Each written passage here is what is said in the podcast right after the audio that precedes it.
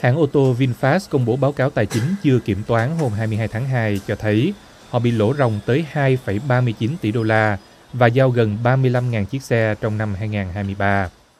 Bản báo cáo được đăng trên website của Ủy ban Giao dịch và Chứng khoán Mỹ SEC mà VOA xem qua cho thấy tổng doanh thu năm 2023 của VinFast chủ yếu là từ bán ô tô điện và đã tăng hơn 91% so với năm 2022. Hãng xe, mô tả mình là nhà sản xuất xe hơi điện hàng đầu Việt Nam, công bố đã giao hơn 13.500 xe trong quý 4 năm ngoái và tổng cộng 34.855 xe trong cả năm. VinFast cũng nêu trong bản báo cáo rằng hãng lỗ ròng gần 2 tỷ 396 triệu đô la trong năm 2023, tăng gần 15% so với năm 2022. Và đến ngày cuối cùng của năm ngoái, hãng chỉ có trong tay lượng tiền mặt là gần 168 triệu đô la. Như VOA đã đưa tin, năm 2022, VinFast lỗ 2,1 tỷ đô la.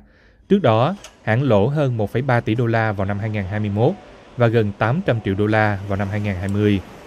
Số lượng xe mà VinFast giao trong năm 2023 cũng thấp hơn nhiều so với mục tiêu hãng đặt ra là 50.000 chiếc.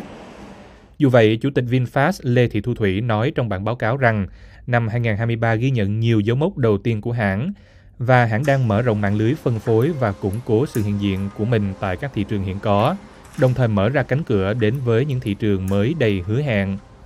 Giờ đây, VinFast đang đặt mục tiêu đầy tham vọng là cung cấp 100.000 xe trong năm 2024.